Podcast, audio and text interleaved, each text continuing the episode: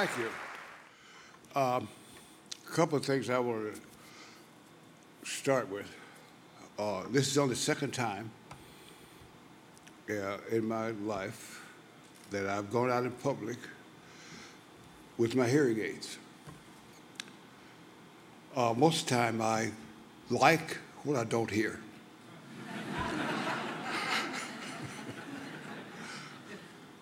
my, uh, my daughter, uh, I, I was, had the good fortune of being a single parent with a, a young lady. She was 12 when we started. And uh, she's 12, and we're, and I'm, I've been around the block. And I sit at table and, and breakfast, the first time we're together alone, and I asked myself, what do you talk to a 12 year old girl about? I says to her, you know, you sure you want to do this? I says, you're 12 now, and when you get 13 and 14, the world is going to change. There are going to be things happening to you that you have no idea about.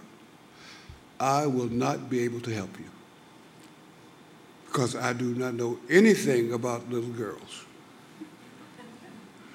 I can make you two promises. One, I will love you until I die. You're my daughter, and I'll love you. And second, you'll be, when you leave here, you'll be better able to take care of yourself than any man you'll ever meet anywhere, anytime, in any place. And uh, folks have said, well, you wanted the uh, same thing for your daughter, you wanted it for your sons. Is that correct? I said, no, that's not correct. I wanted the same things for my daughter that I wanted for myself. Uh, and uh, she was a four-point student in high school, uh, went to Georgetown undergraduate, and then went to Harvard Law School. And uh,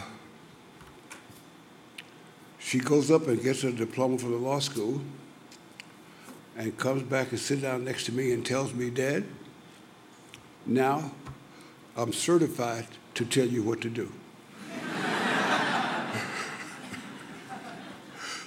and that gets to the hearing aids.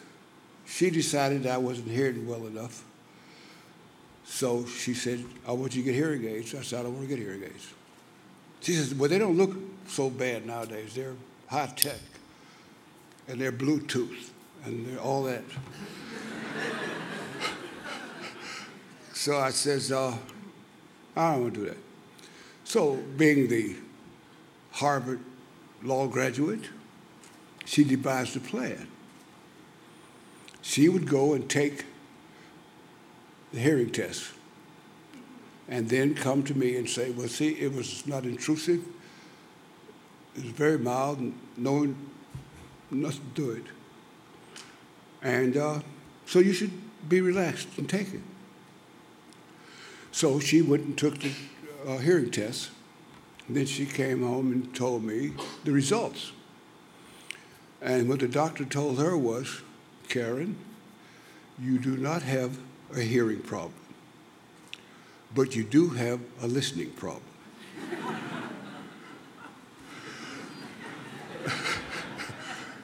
now, uh, I want uh, all you kids here in this academy uh, I just want to tell you a couple things. You're now at the crossroads. A, a door is opening. And this is just the beginning. Each of you and each of us, we're all one of a kind. All of us are unique in the universe.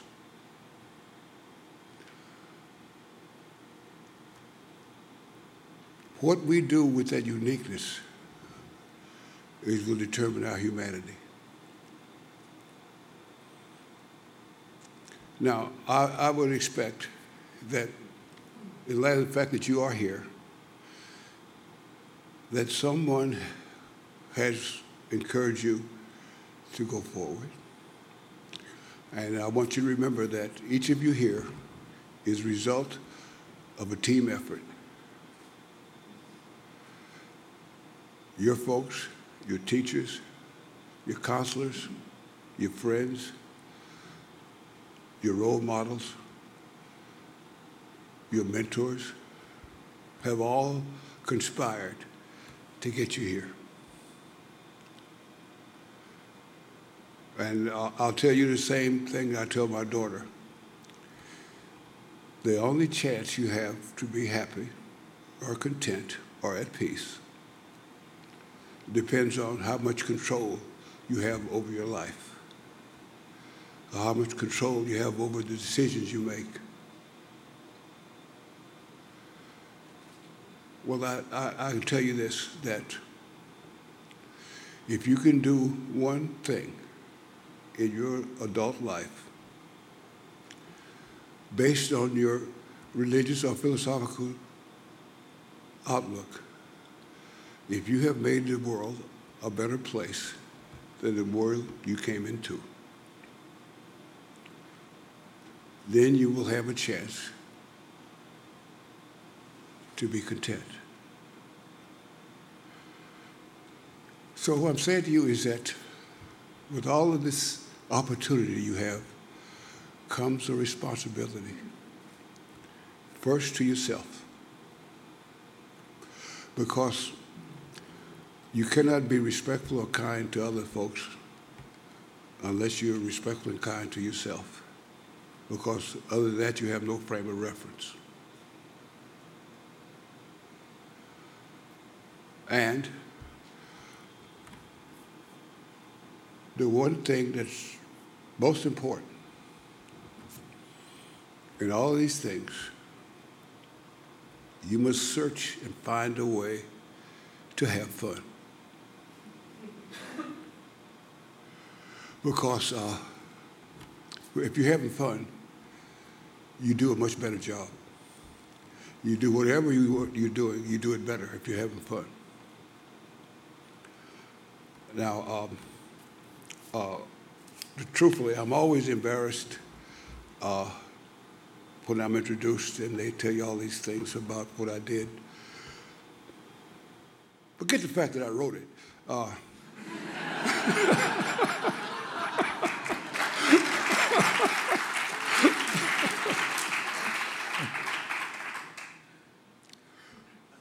but uh, I enjoyed a, uh, it was a really uh, my life has almost been like sitting on the banks of a river and watching the world go by. Because I was so fortunate that the first thing that I can remember was that my mother and father loved me. And that gave me a certain uh, confidence And the one thing that my folks told me, among all things, do not be afraid. Every obstacle or speed bump or whatever you want to call it that you encounter, all it does is present another opportunity. You see, when you come into a situation it's there. It's not good, it's not bad. It's not right, it's not wrong.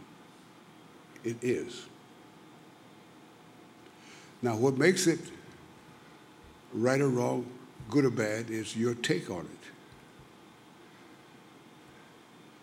But the next part of the equation is what are you going to do about it?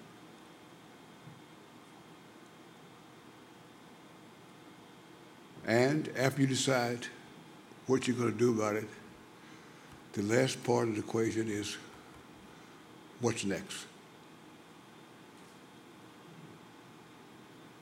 Now, all of you are starting uh, a new phase of your life. But remember, it is only a beginning. None of us are given a date when we'll end this. But while we're between birth, life, and death,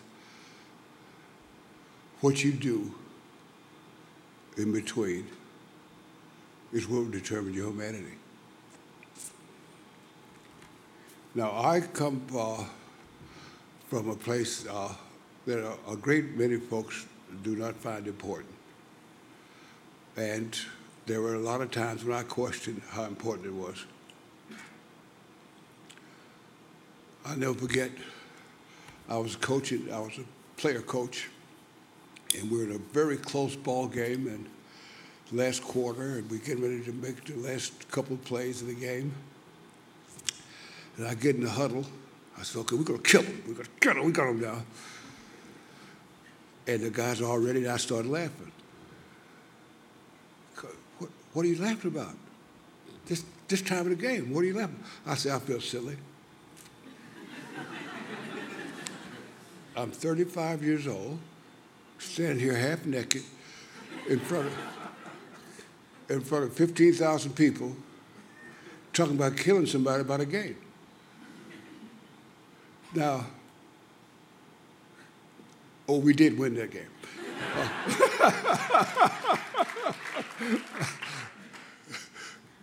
but uh, one of the things you always have to do is no matter how tense the situation is,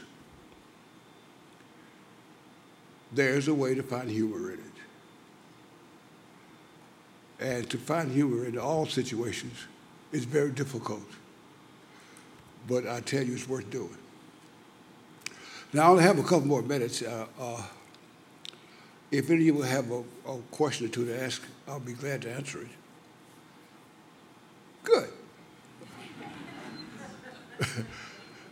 no, I, uh, uh, I was a very good athlete. Uh, but what I was, was that I was a good athlete, a great athlete, that learned how to play a particular game. And I say that to say to you, try to decide and look at yourself realistically and honestly. And ask yourself, what do I do and what can I do with what I have? And then take that from a job to a career. Like my father told me when I was four years old, he said, uh, You know, I kind of like you, but, and I don't know what you're going to do when you grow up. But this is what I want to tell you to do when you grow up. Say you decide to be a ditch digger. Now I was in uh, Louisiana. I was born in Louisiana. Says, you decide to be a ditch digger. Most people don't think of that as a noble profession, quite accurately. But if you decide to be a ditch digger in this small town in Louisiana, I want people in Miami, New York, D.C., Chicago, San Francisco to all say, there's this guy in Louisiana digging ditches. You have got to go down and see these ditches he's digging.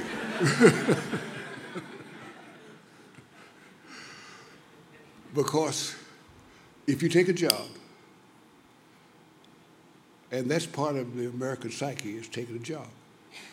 If you take a job and they pay you $5 a day, he said give them $7 a day worth of work. And there are two reasons for that. One, if he's paying you five and you're giving him seven, you're more valuable to him than he is to you. And second, if you are being paid five and you're giving him seven, you can look any man in the eye and tell him to go straight to hell.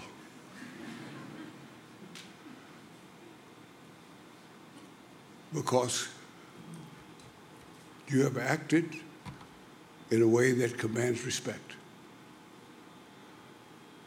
And It starts with self respect. And I want, as a favor to me, which all of you to do, is to search within yourself and find out what do you consider respect? And how do you want to be respected? There's no one size that fits all. But if you know how to respect yourself, you'll be surprised how easy to find out how to respect others. Thank you.